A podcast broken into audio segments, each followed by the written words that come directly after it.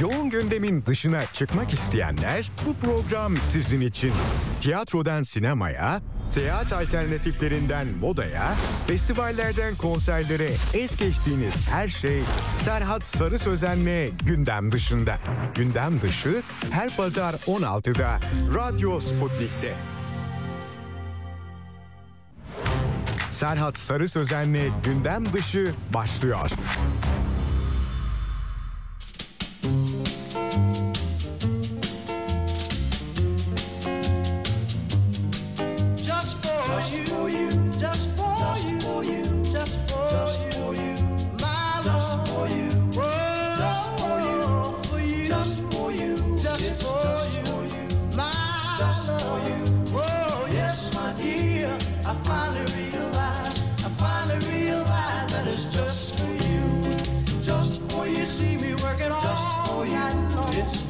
Just working till my stress is gone. It's for yes, my dear. Oh, yes, it is. I finally realize it's all for you. Yeah, just when you see me working just all the day, it's just working all of my stress for away. It's for yes, my dear. Oh, yes, it is. I finally realize it's all that it's just for you. Just for you. Oh, just for you. It's just for you. Could it be just for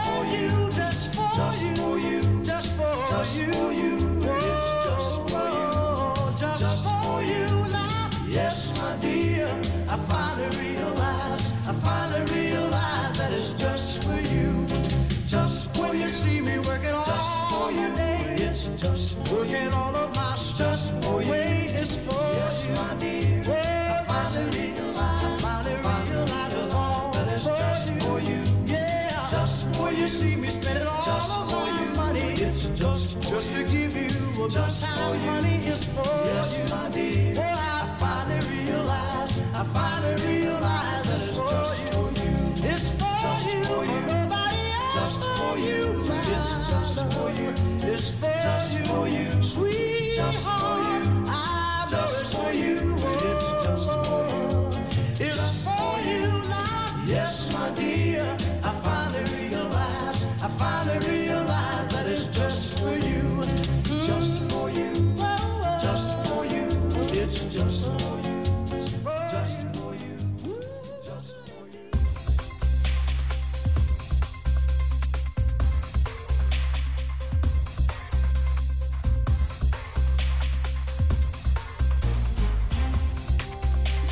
Gündem dışından merhabalar. Ben Serhat Sarı Sözen. Pazar günü bir canlı yayında birlikteyiz. Programın ilk kısmını edebiyata ayırdık. Ee, ve e, ilk kısımda Faruk Turinay bizimle olacak. Öyküleriyle tanımıştık biz onu. Ee, ama şimdi e, romanı da Everest'ten yakın zamanda çıktı. Romanı hakkında da e, bol bol e, konuşacağız. Hoş geldiniz. Hoş bulduk, teşekkür ederim. Nasıl gidiyor? Yolunda mı her şey? Çok sağ olun. Umarım sizin de güzeldir her şey. Evet teşekkür ederim sağ olun. Şöyle bir bakalım Faruk Turinay'ın yaptıklarına. Ankara doğumlu bir e, yazar. Bilgi Üniversitesi Hukuk Fakültesinden mezun oldu ki e, aslında hukukçular da edebiyat alanında Behçet Çelik ve daha birçok diğer hukukçu da e, programa konuk olan e, çok güzel şeyler yaptığını uzaktan da takip ediyorduk zaten. Stüdyomuzda konuk ettiğimiz zaman da ayrıca mutlu olduk. Galatasaray Üniversitesi'nde kamu hukuku doktorasını tamamladı e, öykü, çeviri, deneme ve gezi yazıları e, yazdı. Yazılarının nerelerde yayınlandığını konuşacağız ama önce hukuk kariyerine gelelim. Aslında hukuk kariyerini de aktif olarak kullanıyor. Şu an bir üniversitede öğretim üyesi. Evet, evet. Evet. O ikiye bölünmüş durumda mıyız? Nasılız? Yani yazar e, Faruk Turunay ve e, doktor e, Faruk Hoca e, a- nasıl böyle bir gitgeller yaşıyoruz? E tabii kolay değil aslında yani. Aha. E, tamamen bütün zamanını edebiyata vakfeden birisi kadar e, rahat değilim kuşkusuz. Evet. Sonuçta e, mesela yarın ceza muhakemesi hukuku dersi anlatacağım sabahın 10'unda. Evet. E, işte bir yandan bir kitap yazıyorum ceza hukuku ile ilgili yine. Ama bir yandan da daha e, 15-20 gün önce işte sinema e, bir yazarın gözünden sinema ve diğer tuhaf şeyler diye bir yazı yazdım. Hmm. Oturup e, işte onda kitaplık dergisine gönderdim. Bir yandan da öyle bir şey. Yani dolayısıyla zamanı daha verimli e, kullanmak gerekiyor. Evet tabii e, başka bir şeyler daha yapmak gerekiyoruz gerekiyor diyorsunuz. Haklısınız. Zaten başka bir şeyler daha yapmayan tek kişi Orhan Pamuk. Onun dışında herkes bir şeyler yapmak durumunda e, e, edebiyatla ne kadar haşır neşir olsa da. Yalnız şöyle bir durum var. Baktığım zaman bu hafta öykülerin e, tamamını okuma e, gayretinde oldum. Yine keza romanı okuma gayretinde oldum. Hem can yayınlarından hem Everest'ten eserlerin çıktığını görüyoruz. Dolayısıyla hobi olarak bir çalışma değil, hobi olarak bir yazın çizin işi değil. Gerçekten Türkiye'nin en iyi yerlerinde ve bu yerlerde de çok iyi metinler, e, güçlü metinler e, yazılıyor. Bu anlamda e, esasında e, şu geldi benim aklıma. E, iki e, Faruk Türünay birbiriyle yarış halinde. Acaba hangisi şu an daha önde E, ve gelecekte de acaba hangisi öne geçecek? Yani hangisi diğerinin kariyerini gölgede bırakacak sizce? Çünkü şu an e, hani bir hukukçu kimliği ağır basan olabilir bu. Böyle örnekler de var bu arada mesleğinde çalışıyor ama e, mesleğiyle ön planda ama aynı zamanda bir şeyler yazıyor. O mesleğiyle ilgili olabilir, kişisel gelişimde olabilir ya da mütevazi öyküler, romanlar yazıyor olabilir. Şimdi bakıldığı zaman sizin yaz işlerinize öyle çok mütevazi çalışmalar değil asla hiçbirisi. Dolayısıyla bir süre sonra e, edebiyatçı Faruk Turunay'ın cezacı Faruk Hoca'yı geride bırakacağı ya da tam tersi olacağı ile ilgili nasıl bir öngörünüz var? E, bunu tahmin edemiyorum ama zaten herhalde e, tahmin etmek de zor gibi. İkisi başa geliyor. baş gitmeyecek ama Ee, herhalde. Gider mi? Bilmiyorum. Bu tamamen tesadüflerle şekillenecek Hmm. bence. Yani e, 20 yıl sonra, 50 yıl sonra. e, Siz hangisi olmasını tercih edersiniz? zor bir soru oldu. Ee, yani dinleyicilerimizin daha ziyade sanatla alakalı olduğunu varsayarak Çok politik. e, e, sanat ve edebiyattan yana e, daha iyi işler yapmayı tercih ederim. Ama şu an bir hukuk radyosu olsaydı e, ya da bir hukukta bir sempozyum olsaydı. Sempozyum ne olsaydı. alakası var kardeşim? Öykü roman yazıyoruz işte boş kaldıkça diyecektiniz belki de. Peki. Bu arada yazılan yerlere bakınca bu defa edebiyatçı Faruk Türüne'ye dönüyorum. Varlık, kitaplık, sözcükler, lacivert, Öykü gazetesi, e, Pul Biber, Güncel Hukuk, Hürriyet ve Radikal'de metinlerin yer aldığını görüyoruz. E, zaten varlığı da en başa çekmekle e, bir prestij e, şeyi olarak değil mi yayını olarak. eski bir dergi. Ee, evet. evet evet çok önemli bir dergi. Ee, bu sıralamayı yazıların gönderildiği tarihe göre mi yaptınız? Yok e, aslında dergileri ve gazeteleri kendi içinde grupladım Hmm, diyebilirim. Peki. 2015'te gezi yazılarından oluşan kitabı Zamanın Üzerinde Seyahat e, değil mi? Yayınlandı bir kitap olarak. Evet işte 2015 yılında. Hı hı. Ee, kaç yaşlarındaydınız 2015'te? 2015 herhalde o 27. Evet. E, Nereler vardı? E, 2015 itibariyle 27 yaşında genç Faruk Turinay'ın böyle daha ziyade seyahat ettiği yerler, ülke içi mi çoktu yoksa ülke dışı da vardır muhtemelen. Nereleri anlattınız? Aslında ikisi de çok değildi bence yani gezmek Aha. istediklerim yerler. Güzel bir başlangıç olmuş ama değil mi gezi kitabı olarak yine de. Ee, evet evet çünkü yani bir de şöyle şimdi o kitaba Murat Belge bir ön söz yazdı ve Hmm. işte gezi edebiyatımıza Faruk hay- hayırlı olsun e, Hmm. da dedi en son ön sözün sonunda. Dolayısıyla yani o andan bakacak olursak ben bir gezi yazarı gibiydim. Hmm. Ama sonra öyle olmadığım anlaşıldı yani. Ben de aslında öyle olmadığımı e, tahmin ediyordum. Evet. Bu arada buyurun. E, dolayısıyla nere, ha, nereleri gezdim? e, İtalya e, da bazı şehirleri gezdim. E, Batum'a uğradım e, Gürcistan'da. Efendim e, Hırvatistan'a Dubrovnik'e e, gittim. E, dolayısıyla yurt dışı gezileri aslında tamam var ama çok değil. Bunları da yazdım ama kısmen e, yazdım. Türkiye'de bazı yerler var. Ama yani kitabın e, yarısından birazcık fazlası belki Türkiye'dir. Geri kalanı yurt dışıdır. Evet. Ee, ama yazmak istediklerim aslında bunun e, çok daha fazlasıydı. Yani Evet. mesela e, Floransa'yı yazdım ama mesela e, Venedik'i çok e, sevmeme rağmen belki daha uzun anlatabilirdim. Kısa anlattım. E, Napoli'ye hiç değinmedim mesela gibi. Hani böyle şeyler de aklımda hala. Evet. Bu arada tabii ilk e, kitap gezi kitabı e, ama Murat Belge de birçok şeyi değiştiriyor. Çünkü bir tanrı yazar olarak e, gelmiş e, oturmuş bir ön söz yazmış. Bu da değil mi? Evet. Bir başlangıç olarak bence e, muazzam bir katkı olsa gerek. E, kimlerin desteğini hissediyorsunuz arkanızda? Murat Belge'yi sayabiliriz belki edebiyatınızda. Ee, aslında yani biraz karşılaşmalar, tesadüfler rol oynadı. Yani e, Murat Belge ile eskiden üniversiteden e, bir tanışıklığım pek yoktu ama e, kitabı e, yazdıktan sonra aklıma bir iki kişi gelmişti. Bir tanesi İlber Ortaylı'ydı. E, ama o e, ya dedi ben çok kitabı okudu e, ve dedi ki ya benim çok e, emeğimin geçmediği kitaplarda ben ön söz yazmaya çekiniyorum dedi. Ee, daha sonra tesadüfen aklıma Murat Belge geldi.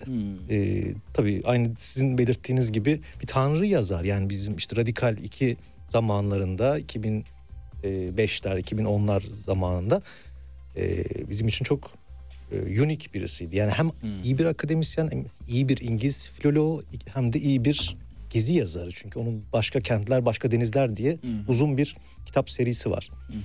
Ee, ve sağ olsun e, kabul etti. Ee, ama dediğim gibi yani bu işler biraz kendiliğinden oluyor. Ee, tesadüfen e, bir ziyaret yaptım. Ee, o da çok ilgilendi. Ee, dolayısıyla ama arada hala görüşürüz yani kendisiyle. Peki şahane. Ee, gelelim e, ilk e, öykü kitabına. Değil mi? Ee, şapkanın şapkamın içindeki kıraathane. Ee, burada birçok e, alanda yazılan e, Faruk Turinay'ın biriktirdiği e, öyküler var sevgili dinleyenler. 17 öyküden oluşuyor e, bu kitap. Ee, şimdi gelin e, bu ön e, 17 öyküden oluşan kitabın e, bazı e, öykülerine girelim. Aldığım notlar kapsamında yani öykü konuşalım istiyorum programın e, ilk bölümünün e, başlarında. E, sonra da e, tekrar döneriz. Bu arada bu kadar beklememin sebebi hah, notlarımdan e, e, öyküleri aramaya çalışıyorum da aldığım notları e, çünkü bir yandan e, açıyorum e, kitap okuyorum ama bir taraftan da şu sayfanın şu paragrafı okuyuc- okunacak diye kendime notlar alıyorum. Onu kaybedersem tabii çok korkunç bir şey olur. Yine konuşuruz gerçi havadan sudan. E, korkunç bir şey olur. Evet. Dinleyiciyle anlatıcı, mizahla melankoli arasında gidip gelen şaşırtıcı anlatımıyla şapkanın içindeki kıraathane felsefenin, bilimin, mitolojinin, sanatın ve hayatın bulanık sularında geziniyor ve intiharla gerçekliği, sahtelikle aşkı, öfkeyle edebi yaratıcılığı, hayatı yaşama arzusuyla karşı karşıya getirerek sorguluyor bu kitabın arka tarafından da. Gelelim kitabın içine. Bazı öykülere bakacak olursak e, tek tesellim bu e, öyküsü ilk öykü kitapta. E, güzel bir ka- karşılama aslında e, okuyucu anlamında köpeğe dönüşen bir ressam değil mi burada karşımıza çıkan şey E, ve bu köpeğin e, Gregor Samsa'nın kitabındakinden e, bir de farkı var E, bu hikayeyi başkasına anlattırmıyor E, kahramanımız bizzat kendisi anlatıyor ölmüş olmasına rağmen mi miydi? O kısmı karıştırmış olabilirim. Tamam. ölmedi. Kahramanımız Ee, anlatıyor diyelim. diye tahmin ediyorum. Kahramanımız anlatıyor. Buradan sözü size bırakayım. Evet. Yani tek tesellim bu. Evet o öyküde e, herhalde yaşadığı hayattan çok memnun değil ki e, koşullar icabı köpeğe dönüşen bir ressam e, anlatma ihtiyacı. Ama tabii ki e, bir şeyi kurgularken geçmişteki yaşamlardan ve edebi eserlerden e, kopuk düşünmemiz imkansız. Hatta bazen bu etkilenme meselesi öyledir ki e, hiç bilmediğimiz birisinden bile etkilenebiliriz. Hmm. Hiç okumadığımız bir yazardan bile etkilenebiliriz kuşkusuz. E, bu Umberto Eco'nun güzel bir e, tespiti var. Diyor ki yani bizim bir bilmediğimiz, okumadığımız bir yazardan etkilenmemiz şöyle olabilir mesela. E, ikimiz de aynı üçüncü bir yazarı Hmm. okumuşuzdur. E, her ikimiz de ayrı ayrı etkileniriz. Bir dolaylılık da pekala mümkün yani etkilenme konusunda. E, ama tabii yani oradaki e, ben o öyküdeki yoğun his yabancılaşma. Aşırı bir yabancılaşma. Aklımdan böyle şeyler geçti. Köpek olmadan önce ne iş yapardım derseniz hemen söyleyeyim. Sokaklardan gelip geçenlerin 15 dakikada portrelerini çizerdim. Yaz akşamları fena para kazanmazdım aslında. Kışında kazandıklarımı yer, e, asıl içimden gelen şeylerin resmini yapardım diye sürdürdü e, metninde, öyküde Faruk Turinay. Evet böyle özellikle ilk e, öykü kitabının biraz da tadını çıkartarak çok çok konuşalım istiyorum. İkinci öykü kitabı daha hani güncel ve sonraki roman e, zaten daha güncel. E, olağanüstü bir güne baktığımız zamansa yine bir e, kahramanımız bir hayvan.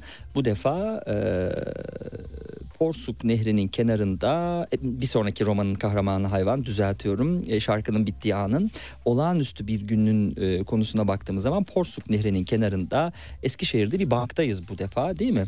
E, nedir bugünü olağanüstü kılan şey?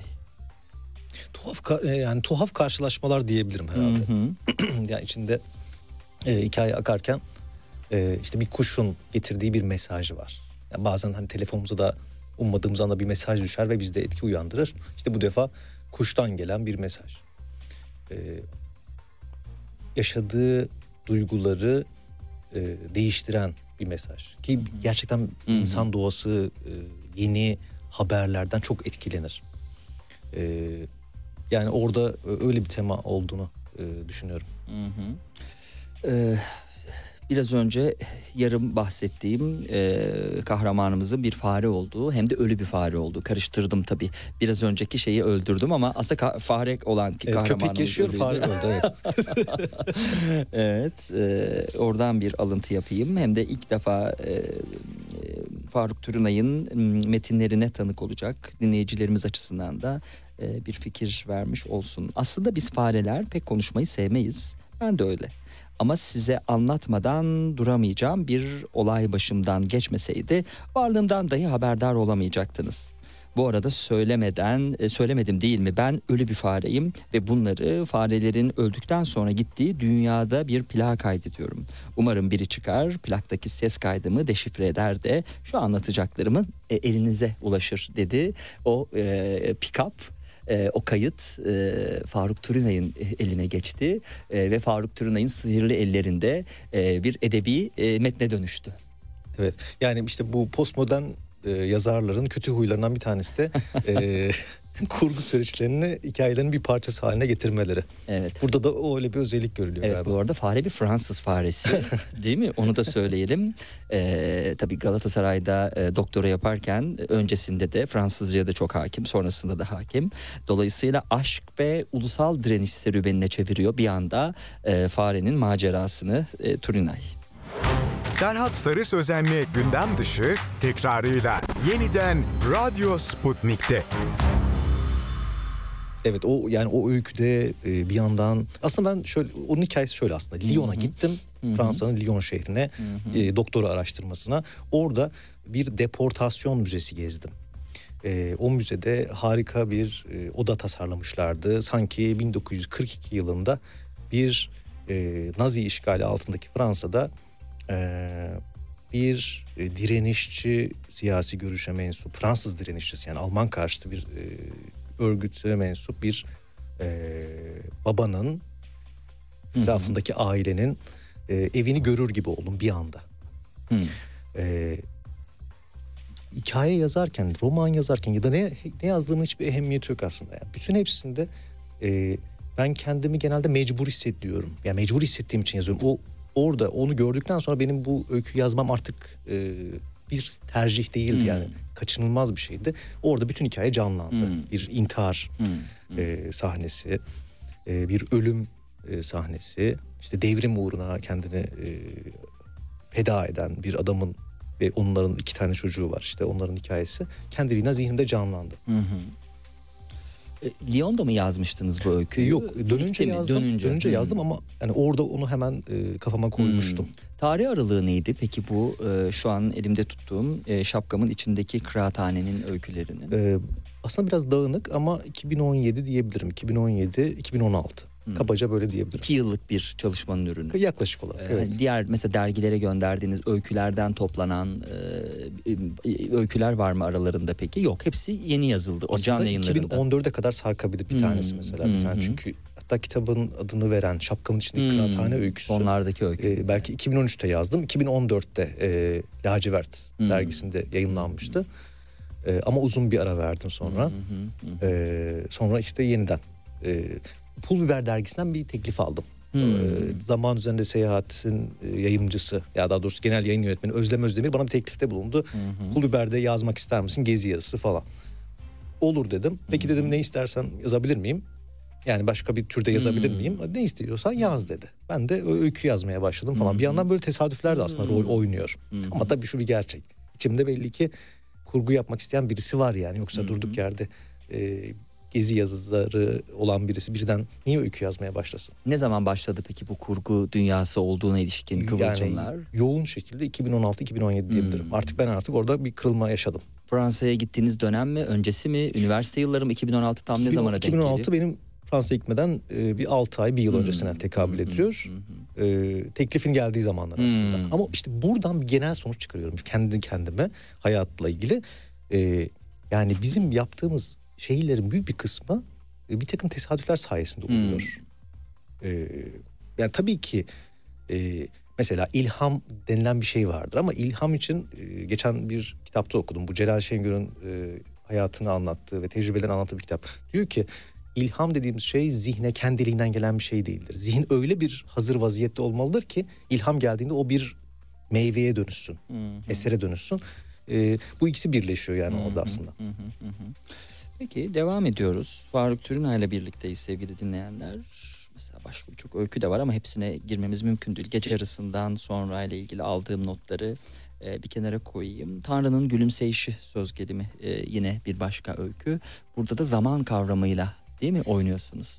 Neler yapıyorsunuz? Evet, zaman orada biraz tanrılaşıyor galiba. Hı hı, hı hı. Zamana yüklenen anlam evet değişiyor. Evet evet zaman tanrılaşıyor.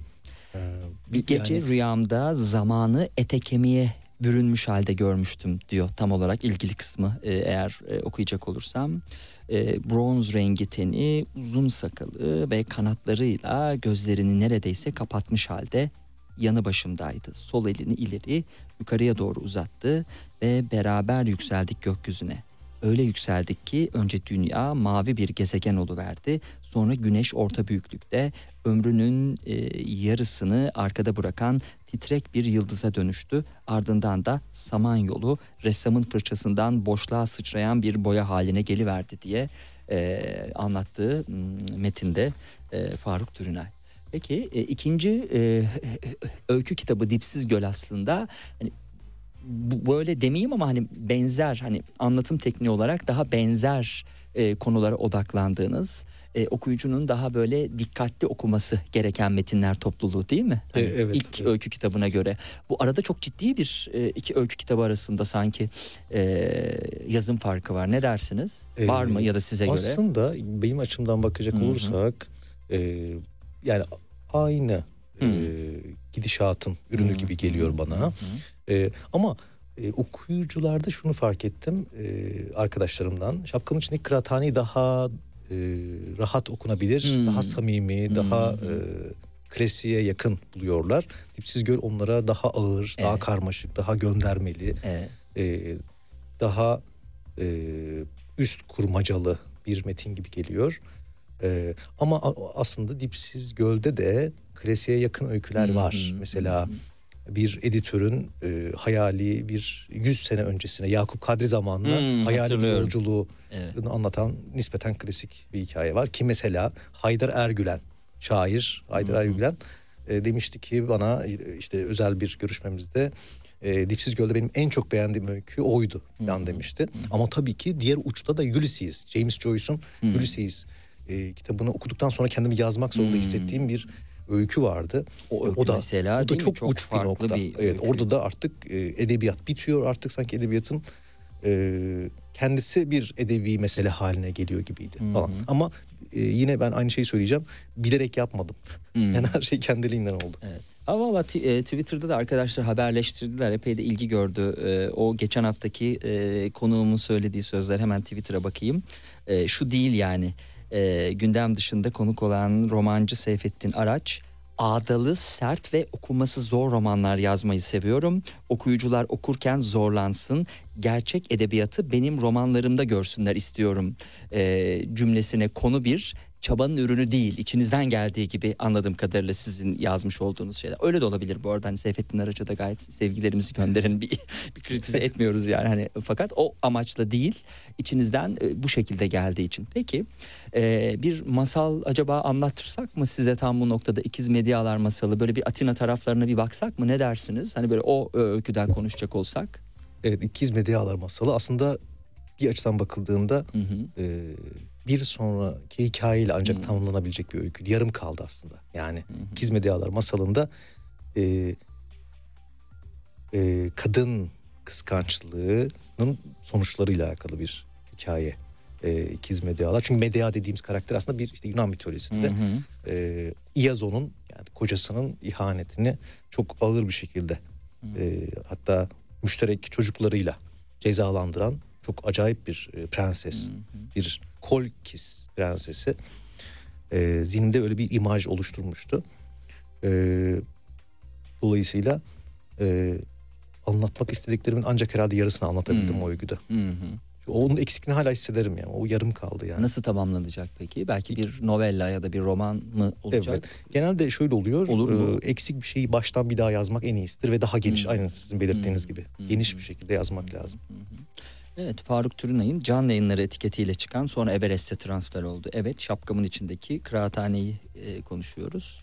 E, neden bu kadar e, şapkamın içindeki kıraathaneye çok odaklandık? Çünkü e, hafta içi Everest kitapları gönderdiği için Everest'ten çıkan e, öykünün öykülerin tadını çıkarmak istemiyorum. Kaçırmak istemiyorum. o sebeple bir önceki öyküye odaklandım. Yok onunla ilgili daha fazla not aldığım için öyle oldu. Mesela mış gibi yapmaya övgüde bir öykünün bu öykünün başrolü kişi değil ele tutuşturulan bir yazıydı. Bir kuantum hikayesine geçtiğimde de fizikle de aranızın aslında hiç fena olmadığını gördüm. Çalıştınız mı özel olarak bu öykü Evet. için? Fizik, neler O- yaptınız? Yani orada da aslında yine biraz kendiliğinden olan şeyler. Ben e, tabii ki birazcık merak ediyorum. Bilgim öyle çok parlak durumda değildir ama e, edebiyatla, sanatla bilim arasındaki çatışma eskiden beri ilgimi çekmiştir. Yani Hı. 10 yıldır, belki hı. 15 yıldır ilgimi çekmiştir. Yani sonuçta ikisinde de zeka kullanılıyor. Birisinde e, çevremizdeki alemi keşfediyoruz. Öbüründe de dine oldukça yakın insanın manevi açlığını e, tatmin eden e, ama e, özgünlüğüyle, e, yaratıcılığıyla ön plana çıkan bir alan var. Neden bir insan bilim insanı olur da sanatçı olmaz? Bana çok tuhaf geliyor mesela. Hmm. Veya tam tersi. Neden bir insan bir, e, sanatçı e, olmaktan vazgeçip bilim insanı olur? Her ikisi de. E, bu e, öyküde yani bir kuantum hikayesinde aslında onun çatışması var. Sanatla bilimin çatışması ama mesela Göte'nin de şöyle çok güzel bir lafı vardır yani. Sanatla bilim ikisi de aynı kaynaktan doğmuştur falan der. E, çünkü bilimle meşgul olurken insan e, o ikinci uydurduğumuz ama yine de çok çekici olan ikinci alemi e, nasıl kenara bırakıp da Hmm. işte e, yerin altındaki bir takım madenlerin e, oluşturduğu e, yeni alaşımları falan düşünebiliyor. Hmm. Çok ilginç geliyor bana. Hı. Bu arada bu tartışma neden Manhattan 42. caddedeki o kafede yapıldı? E, Tartışmalar çünkü yani sanatla ilgili tartışmalar. sebebi- Seçim mekan sebebi neydi daha doğrusu? Sebebi şöyle yani bir kere bu bir modaydı. Kuantum e, ile ilgili çalışmalar 1970'lerde e, bir trendti. Hatta orada onunla ilgili bir takım şakalar da e, vardır. Yani e, bilim insanların kendi kendileriyle dalga geçme şekilleriyle biraz ilgisi var. Dolayısıyla hani bu çalışmalar e, kuantumla alakalı çalışmalar e, Jamaika'da daha yoğun olsaydı bu sefer de Hmm, kafe Jamaika olacaktı. olurdu yani evet. Peki. Ee, bu arada kafeler demişken e, APTM'de de Nişantaşı'ndaki değil mi kafeler aslında ya da kafe daha doğrusu. Ya da işte Evet. neyse mekan olarak değişiklik yapacağız bu defa. Evet e, gemicinin son günlüğünden de bu defa 70'lerden 20'lere gidiyoruz. 20'lerin İstanbul'unda e, Venedikli bir denizcinin günlüğü e, eline geçen bir kişi var, müderris var. Sayfa 101. Evet Metin Venedikli bir gemici tarafından 1600'lerin e, İtalyancasıyla kaleme alınmıştı ve tuttuğu günlüğün son sayfasına benziyordu ama bundan başlangıçta emin olamadım çünkü Metin mürekkep yalamış birinin elinden çıkmış karmaşık bir üslubun eseri gibiydi diye sürdürecek. Sizin sanki İtalyancanızda var mıydı? Umpo biraz. Aha, aha, aha. Ee, orada Onun bir merakı mıdır ya da onun böyle getirdiği bir şey midir bu İtalyanca metin ne dersiniz? e, İtalyanca ama tabii metinde e, tamamı Türkçe, Türkçe, e, e, tabii, tabii. e, Okuyucu için zor olur. yer alıyor. Evet İtalyanca kursuna bir ara çok heves edip gittim ama sonra bırakmadım İtalyancayı. Çok e, sevdiğim bir dil. E, orada e, yani işte bir İstanbul'un e, mütareke dönemindeki gergin, e, korku dolu, e, aşırı karamsar atmosferi var. Bir tarafta da 1600'lerdeki bir İtalya'nın e, bir İtalyan gemicinin, denizcinin e, kendini denizde özgür bir şekilde e, hareket ederken e, yaşadığı karamsarlık var. E, işte o İtalyan denizciyi 1920'lerin mütareke dönemindeki İstanbul'una getirmek istedim. E, ama tabii metinde bir sürü daha e, ironi e, var yani. Biraz daha Evet. karmaşık bir şey yazmaya Evet. çalıştım. Ee, burada son olarak e, kitaba da ismini veren kıraathaneye bir bakalım. Şapkanın içindeki kıraathane nasıl bir e, yermiş. Burası bir mahalle kıraathanesi ama öyle kendine has bir havası yok gibi. Mesela şöyle kaygısız, yüksek perdeden, katıksız, Ege ağzından şakalar duyulmuyor. Buranın 10 yıl, 20 yıl önceki sahibi kimmiş bilen yok. Her şey sanki şu an için var. Zaten İstanbul'a giden ana yola çıkan bir caddenin hemen girişine kurulmuş. Rüzgarın önünde e, kuş tüyünden bir şapka her an kaçacak gibi sivri tırnaklı buz sarkıtlarının turuncu çatılardan aşağı sarkıttığı soğuk karanlık bir sokakta demir kaseye doldurulan kahve nasıl e, hemencecik soğuyacaksa burası da birazdan e, dağılacak ben çıkınca diye e, sürdürdüğü metinde e, gözümüzde canlandırdığı kıraathaneyi evet. Yani orada e, Kitabın da bu arada kitap olması değil mi kıraathanede? Bir de hani onu da sormuş tabii olalım. tabii orada bir kelime Ki- şakası da yaptım. Evet evet. Kıraathanede kitabın ne işi varla da sözü size bırakalım. evet evet aynen. O aslında benim en eski öyküm diyebilirim. Yani hani demiştim ya az önce 2014'te e, Lacivert dergisinde Hı hı. yayınlanan öykü. Biraz aslında acemice yönleri olabilecek bir öykü ama yine de zihnimde şöyle bir çalışma vardı. Taşra'da her şeyin çok hızlı değiştiği bir ortam. İki, Taşra'da nispeten e, belli bir e, sade de olsa belli bir yaşam tarzının hala korunduğu bir ikinci bir seçenek. Ve bir de üçüncüsü şehir. Yani şehirdeki karmaşık yaşam. Burada e, aslında Taşra'da e, çok e, yoz, çok hızlı değişimin olduğu, belki 5 yıl sonra gittiğimizde neredeyse oranın çehresini tanıyamayacağımız kadar hızlı değişimin olduğu bir yer. E, ve orada yaşanan bir huzursuzluk e, var. Çünkü mesela e, Denizli'de, Çivri ilçesinde bir yerde mesela e, insanlar 20 yıl, 30 yıl, 40 yıl, 50 yıl aynı e, kahvehaneye giderler. Kahvehanede aynı kahveci onları karşılar. Onların bir sürü deneyimi vardır. İşte beraber e, Massey Ferguson e, marka traktöre e, binmişlerdir. E, dönüşte e, tarladan dönerken o traktörün arkasındaki römorka takılmışlardır. Bir hikayeleri vardır. Ve bu hikayeler böyle e, varlığını onların bir arada yaşamaya devam etmesiyle sürdürür. Ama e, ikinci seçenekte artık orada insanların her gün e, başka bir yere gitme ihtimalinin olduğu aşırı hareketli bir yer. Yani bir yerde kültürün oluşması için kısacası kalmak gerekiyor. O insanların bir arada yaşamaya devam etmesi gerekiyor. Birazcık onun yarattığı bir e, huzursuzluğun hikayesi gibi geliyor bana. İkinci öykü kitabına geçelim. Dipsiz Göl. Hepsini konuşmayacağız. Opus Magnum'la ilgili aldığım büyük hikayem benimi kenara koyuyorum. O, onu konuşmayalım. Dört büyük günahla böyle birkaç öyküye girelim. Ee, Remzi Plakçılar Çarşısı'ndayken bir anda öykü kabusa dönüyor değil mi? Her şey allak bullak oluyor. Ee, zarflar teker teker açılmaya başlıyor. Bir hesaplaşma başlıyor adeta. Dört büyük günah öyküsüne bir bakalım. Dipsiz Göl'deyiz bu defa. Hı hı. Evet, dört büyük günahta tabii aslında bir rüya gördüm. yani bir rüya gördüm ve o rüyada gördüklerimi e, biraz malzeme olarak kullandım bu öyküde. Ee, Zaten rüya gibi. Evet bir değil mi? Tuhaf giriş. tuhaflık, Evet, çarpıklık evet, var yani evet. değil mi? Çünkü rüyayı günlük yaşamda ayırt eden bir şey vardır. Kuralların bazıları askıya alınır. Ama işin ilginç yanı hepsi askıya alınmaz. Yani ben mesela uçabilirim ama yine de onun da kendine göre bir uçma kuralı Tutarlılığı vardır. var. Evet evet. Ee, orada e, yani sonuçta bir toplum içinde yaşarken istediğimiz gibi davranmamız mümkün değil. Kınama, ahlak kuralları, işte diğer bütün araçlar insana toplumun bir parçası yapmaya çalışıyor. Yani bireyin trajedisi de zaten e, kendisi olmaya çalışmaktır. Kendisi ne kadar olabileceği meselesidir. E, orada herhalde o baskının biraz e, yansımaları var gibi geliyor.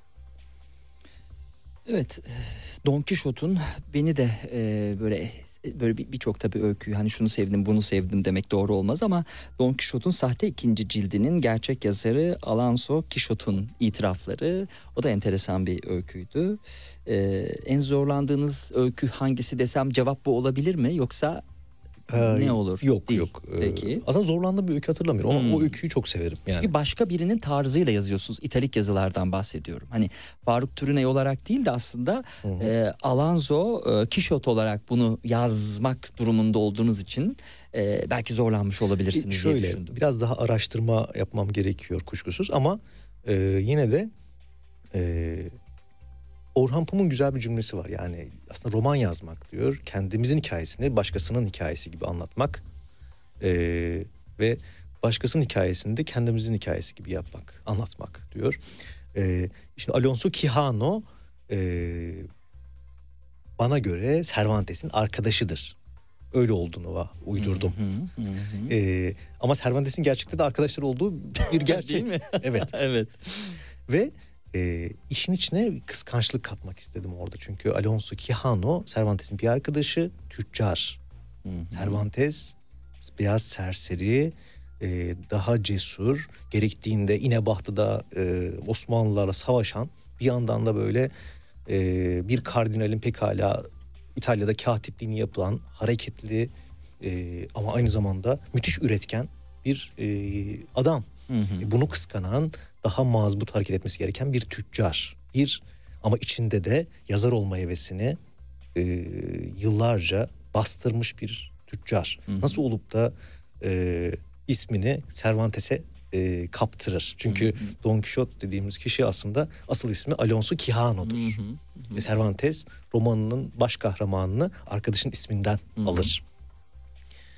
Sonra Cervantes'in 1615 yılında Don Quixote'un ikinci cildi yayımlanıyor. Fakat ondan birkaç ay önce çok ilginç bir şey oluyor. Sahte bir ikinci cilt yayımlanıyor. Bu gerçek. ya, Bu kısmı e, hakikatte de böyle oldu. İşte ben o sahte ikinci cildin e, Alonso Quijano yani Cervantes'in e, çok sevdiği, Cervantes'i çok seven ama aynı zamanda onu delicesine kıskanan kişi tarafından yazıldığını iddia ediyorum. Hmm, evet, evet. Buna rağmen beni zorlamadı diyorsunuz bu metinleri Evet evet, evet. çok çok çok çok çok içselleştirdiğim bir alem o. Hani Alonso Quijano'ya inanıyorum yani nedense. Gittiğim gölün dipsiz olmadığını biliyordum elbette ama en azından adı öyleydi.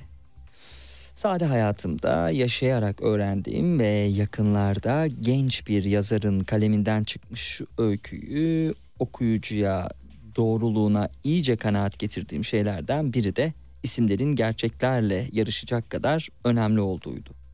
O yüzden e, kasabada geçirdiğim yıllar boyunca Dipsiz Göl'e gitmeyi bırakmadım. Orada bir şey olmalıydı diye sürdürdü metinlerde. Bu da e, kitaba ismini veren, ikinci öykü kitabına ismini veren Dipsiz Göl'den yaptığım bir alıntıydı.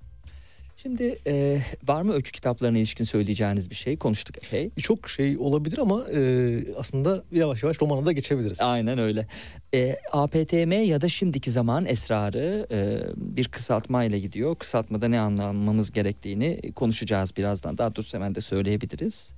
E, sevgili dinleyenler e, benim aslında okuduğum e, hiçbir romana benzemeyen bir romandı. Nedir bu kadar benzemez kılan şey? Çok teşekkür ederim. Sevindim. Yani be- olabildiğince benzemeyen bir şeyler yapmak isterdim zaten. Ama yine de e, bu sefer de benzemeyen bir şey yapmayı deneyeyim. Yine demedim yani. Böyle oldu yani gerçekten.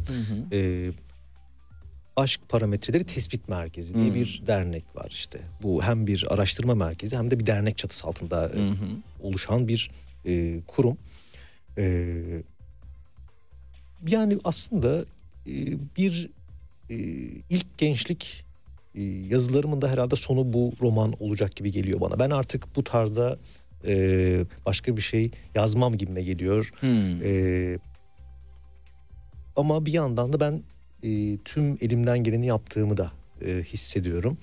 E, içinde İstanbul'un, Mardin'in e, olduğu tuhaf bir e, alem. E, Saatleri Ayarlama Enstitüsü diye Tanpınar'ın bir romanı var. Hı hı. O romanı ben e, üniversitede okuduğum zaman hemen aynı yaz e, Denizli'ye gittim. Anneannemlerin e, evine bir anda kendimi roman yazarken buldum. İlk 20 sayfasını e, hemen 15-20 gün içinde yazmış bulundum. E, roman aslında kısacası benim 2006 yılında başladığım bir e, metin. E, düşünün e, 15 yıl geçmiş aradan. Ben 15 yıl sonra tamamladım romanımı yani.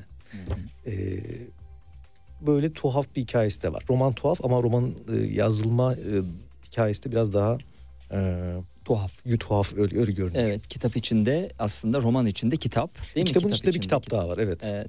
Yine kitap ilk elime geçtiğinde sayfaların arasında gezinirken beni çok şaşırtan bir şey fark etmiştim. Aşağı yukarı 3000 yıl önce yazılmış olmasına rağmen kitap yalnızca günümüzde yaşayan birinin bilebileceği gerçek ya da kurgusal olaylardan da bahsediyordu. O vakitler 36 yaşına geldiğimde insanın yaşlanmasının duracağı ve binlerce yıl yaşayabileceği fakat e, çocuksu bir hayal gibi gelirdi bana ama yazılanlar önümdeydi. Orada bugünden 20. yüzyıldan ve daha eski dönemlerden aynı kayıtsızlıkla bahsediliyordu diye ilgi uyandıran e, kitaba ilişkin, kitabın içindeki kitaba ilişkin metinlerde. E, merkezin e, o bahsettiğiniz aşk parametreleri tespit merkezinin bir yüksek konseyi var. Böyle e, enteresan konseyler var değil mi? Bir, birkaçının adını söyleseniz disiplin konseyi diye isim geliyor. O ilginç değil o. Yani benim şu an söyleyeceğim. Başka birçok konsey var mesela ilgi çekici olan e, kitabın eğlenceli üslubuyla e, e, yansıttığınız. E, bu konseyin başkanı Timuçin'in isimsiz anlatıcının da aralarında bulunduğu ve komisyon başkanlıklarına atadığı 6 arkadaşın hedefi merkezi resmen bir derneğe dönüştürmektir. Bunun için de Mardin'de yaşayan Mehlika'yı da aralarına alırlar. Ancak bu sefer de ondan öğrendikleri kitap diye anılan çok eski ve esrarlı bir metni bulup sırlarını çözmeyi görev edinirler. Tesadüf gibi görünen gizemli deneyin anlatıcıyı Mardin'de kendini, Mehlika'yı, kitabı ve diğer hazineleri keşfedeceği işaretlere, simgelere ve tuhaflıklarla dolu bir maceraya sürükler. Her şey bir planın parçası mıdır yoksa sadece ilk kuralını bildiğimiz diğer kurallarını ise ancak tahmin edebileceğimiz gerçekçi bir oyun mu diye e, kitabın arka tarafından ve basın ya da basın bülteninden tam hatırlamıyorum bu metni nereden aldığımı e, bir girişle birlikte. E, şimdi sayfa 17'ye baktığımız zaman APTM'nin açılımı diyor. E, o paragraf neredeydi? Sayfa 17. Arkadaşlarımla beraber evet arkadaşlarımla beraber kurduğumuz derneğin çatısı altında yürüttüğümüz faaliyetlerin havanda su dövmekle eşdeğer olduğunu az kişi söylememişti. Üstelik kimileri bunu bile yapmadığımızı iddia etmişti. Kime ne? Hayatta bir şeyi yapmış olmak ve olmamak arasındaki fark hatırlanmak mı? Eğer fark buysa biz yani aşk parametreleri tespit merkezinin kurucuları bir şey yapmakla kalmadık. Büyük işlerde başardık hatırlanacağız diye sürdürdü. Ee, kahramanın kendi iddialı cümlelerinde.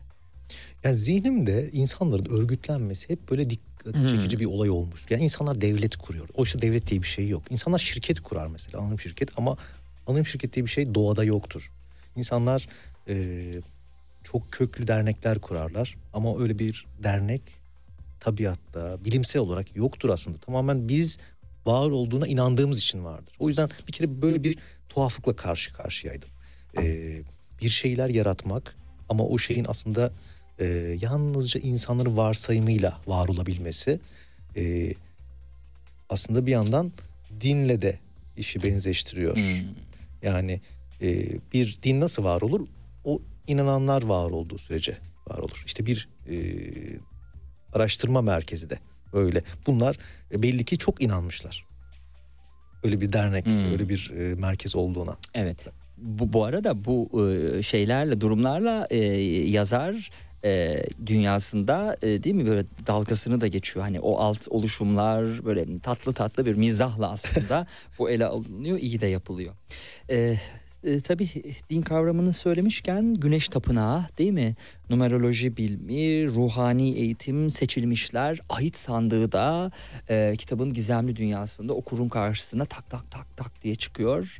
E, bir fantastik maceranın içerisinde e, okuyucu kendisini buluyor.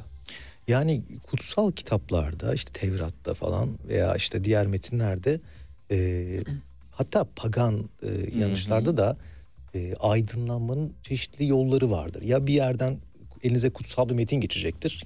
Bizim kitapta da anlaşılan biraz öyle bir durum var. E, ya da e, biz bir öyle bir şey yapacağız ki kendi kendimize aydınlanacağız. Mesela bazı pagan inanışlarında cinsel birleşme bir aydınlanma şeklidir ki e, galiba bu kitapta da benzer bir şey var. Yani e, insanların olağan yaşamından uzaklaşması böyle çarpıcı bir şeye bağlı. Ya da dışarıda, dışarıdan bir mektup alacağız. Mesela Dipsiz Göl'de öyle bir şey oluyor. Bir yerden bir e, cihaz geliyor. Cihazı bir açıyoruz bakıyoruz içinde bir mektup var. Gökten göklerden gelen mektup. Ya da e, bir metni e, elde edeceğiz. Şimdi bir metin nasıl elde edilir? Birisi bize verebilir. ikincisi biz yazabiliriz. İşte belki de buradaki meselede kişinin kendi yazdığı metni kutsal zannetmesi, kutsal olduğuna inanmaya başlaması. Böyle bir tuhaflık da var. Artık her şeyi anlamıştım diye e, bir kitabın ilerleyen sayfalarında ve ben her şeyin her şeyin bağlantılı olduğundan en ufak bir şüphem yoktu. Kitap ve onun kutsal mukaddimesi olan içindeki mucizevi hikmetlerden başka Kral Solomon'un ve Babil'in hazinelerini gösteren ahit kitabın ilk cümlesinde sadece ilk iki harfi yanan geçmiş ve gelecek kelimeleri saray katibi ve diğer seçilmişler emanet ve diğer tüm gizli hazineler sonsuz hikmetten nasibini almamış bir harici için saplantılı birinin hezeyanlarından ibaretmiş gibi görünen o toplantılarımız APTM'nin yüce amacı, gecenin öyküsü ve masalların masalı karşıma durmadan çıkan ve derin anlamlara gebe olan o simgeler, Defne'nin gördüğü rüyanın e, tabiri, beni Mardin'e sürükleyen mesajla e, sezgilerimin gerçek anlamını ve tüm zamanlarda aynı anda yaşayan adamın aslında kim olduğu zihnimde o kadar berraktı ki diye e, böyle çözmüş ama okuyucuya da henüz vermeye hazır mı acaba? E, artık detayını da e, Faruk Türünay'ın e, e, metinlerinden okursunuz. Aslında bir yani özür dilerim. e, aslında bir yandan şey yapmaya çalıştım. Yani bir e, şifreli metin yazmaya Hmm. çalıştım. Yani ben hani birazcık e, çözülmesini e, bekliyorum. Yani öyle bir şey e, gönlümden geçirdim. Çünkü kutsal kitaplar da biraz öyle değil mi? Hmm. Yani bize öyle bir söz söylüyorlar ki biz anlamıyoruz ilk bakışta. Evet. Ama sonra e, onu anlam yüklemeye başlıyoruz. Evet. Ama anlam yüklememiz bize bağlı. bize bağlı tabii yani oradan o anlamda çıkabilir bu anlamda çıkabilir bambaşka bir şey de çıkabilir o yüzden öyle hani net olmaması gerekiyor siz de e, gelecek kuşaklar ancak beni anlayabilir düşüncesinden Ee, yola çık- Ee, yok öyle e, düşünmüyorum. Çünkü e, hani tabii ki kitapla ilgili bir iki yazı çıktı. Ee, hani yani anlaşıldığımı hissettim. Ee, ama e, yani bu e, bir yandan da daha açıkta olamazdım yani. Elimden geleni yaptım açık olmak için. Bir, bir tane yazar vardı aslında. Bir ara karşılaşmıştık. Bana demişti ki Faruk Bey ben sizin şimdi Dipsiz Göl kitabınızı okuyorum. Fakat beğeniyorum ama e, keşke demişti biraz daha açık yazsanız. E, biz böyle e, sizin kastettiğinizi anlamak için gerçekten bir e, şifre çözmeye e, çalışıyor gibi hissediyoruz kendimizi. Ben de şöyle demiştim. Bir sonraki kitap kesinlikle daha açık olacak. O yüzden şimdi de yine aynı şeyi söyleyebilirim. Bir sonraki romanım e, daha açık olacak. Hmm, ne olacak peki konu yazmaya başladık o zaman E, yazmaya başlamadım ama zihnimde bir şeyler e, var gibi görünüyor. ne var Ee, biraz daha böyle e, sanatçıların böyle kendi e, kişiliklerini inşa ettikleri süreçleri anlattığı bazı kitaplar vardır. İşte Bildungsroman diyorlar. İşte Almanca Bildung galiba yapmak, yaratmak falan gibi bir anlama geliyor. Ee, inşa romanı yani insanın kendini inşası biraz o tarz olacak gibi görünüyor. Evet, bence o yazar e, kim söyledi bilmiyorum. Yine anlamakta zorlanacak eğer böyle gidecekse bir inşa romanı olacaksa. Bakalım. E, bu arada APTM'de kitap içinde kitap dedik ama ilerleyen sayfalarda da e, bu defa öykü içinde yine kendi numaralandırılmış 40 başlıkta anlatı 40 mıydı acaba? 40 evet. A- anlatılmış e, başka bir öyküde çıkıyor. E, açılımını tekrar söyleyecek olursak aşk parametreleri tespit merkezi ya da şimdiki zamanın esrarını e, böyle biraz e, konuşmuş olduk Faruk Turina'yla. Var mı son olarak söyleyeceğiniz bir şey? Çok teşekkür ederim davet ettiğiniz için. Bunları konuşacağımız çok az ortam var ve burası çok hoş bir ortam oldu gerçekten. Yaşasın teşekkür ederim. E, Ece Özbaş'ın e, Del Delice adlı e, kitabı e, Del Delice kırık bir melodi e, hayatı zorluklardan geçen ve düşüp düşüp kalkan insan yaşamlarından küçük bir kare diyor. Sevgi Ayşe ve Pervin'in hayatlarının en önemli anlarından oluşan bu zincirin ilk halkası Yılmaz'ın deliliğiyle örülüyormuş. Bu kitabı size hediye etmek Aa, istiyoruz. Teşekkür ederim. Çok teşekkürler. Yayın eviniz bütün kitapları gönderdi. Hatta bir de fazla gönderdi. Sizden sonraki konağa da e, Dipsiz Gölü hediye edeceğim. E, size de bu e, Ece Özbaş'ın bu kitabını vermiş olalım. Çok Pekala. teşekkürler. Sevgili dinleyenler e, programın ilk kısmını bitirdik. Dakikalar içerisinde 17 haberlerine bağlanacağız. E, 17 haberlerinden sonra ise bu defa Furkan Derbedar'la e, hayat hareketin felsefesini konuşacağız. E, aslında spor konuşacağız. Programın ikinci kısmında edebiyattan yönümüzü spora çevireceğiz. E, boks e, milli Avrupa milli şampiyonu e, Furkan Derbazları'nda bizim için e, anlatacağı ona da soracağımız çok şey var.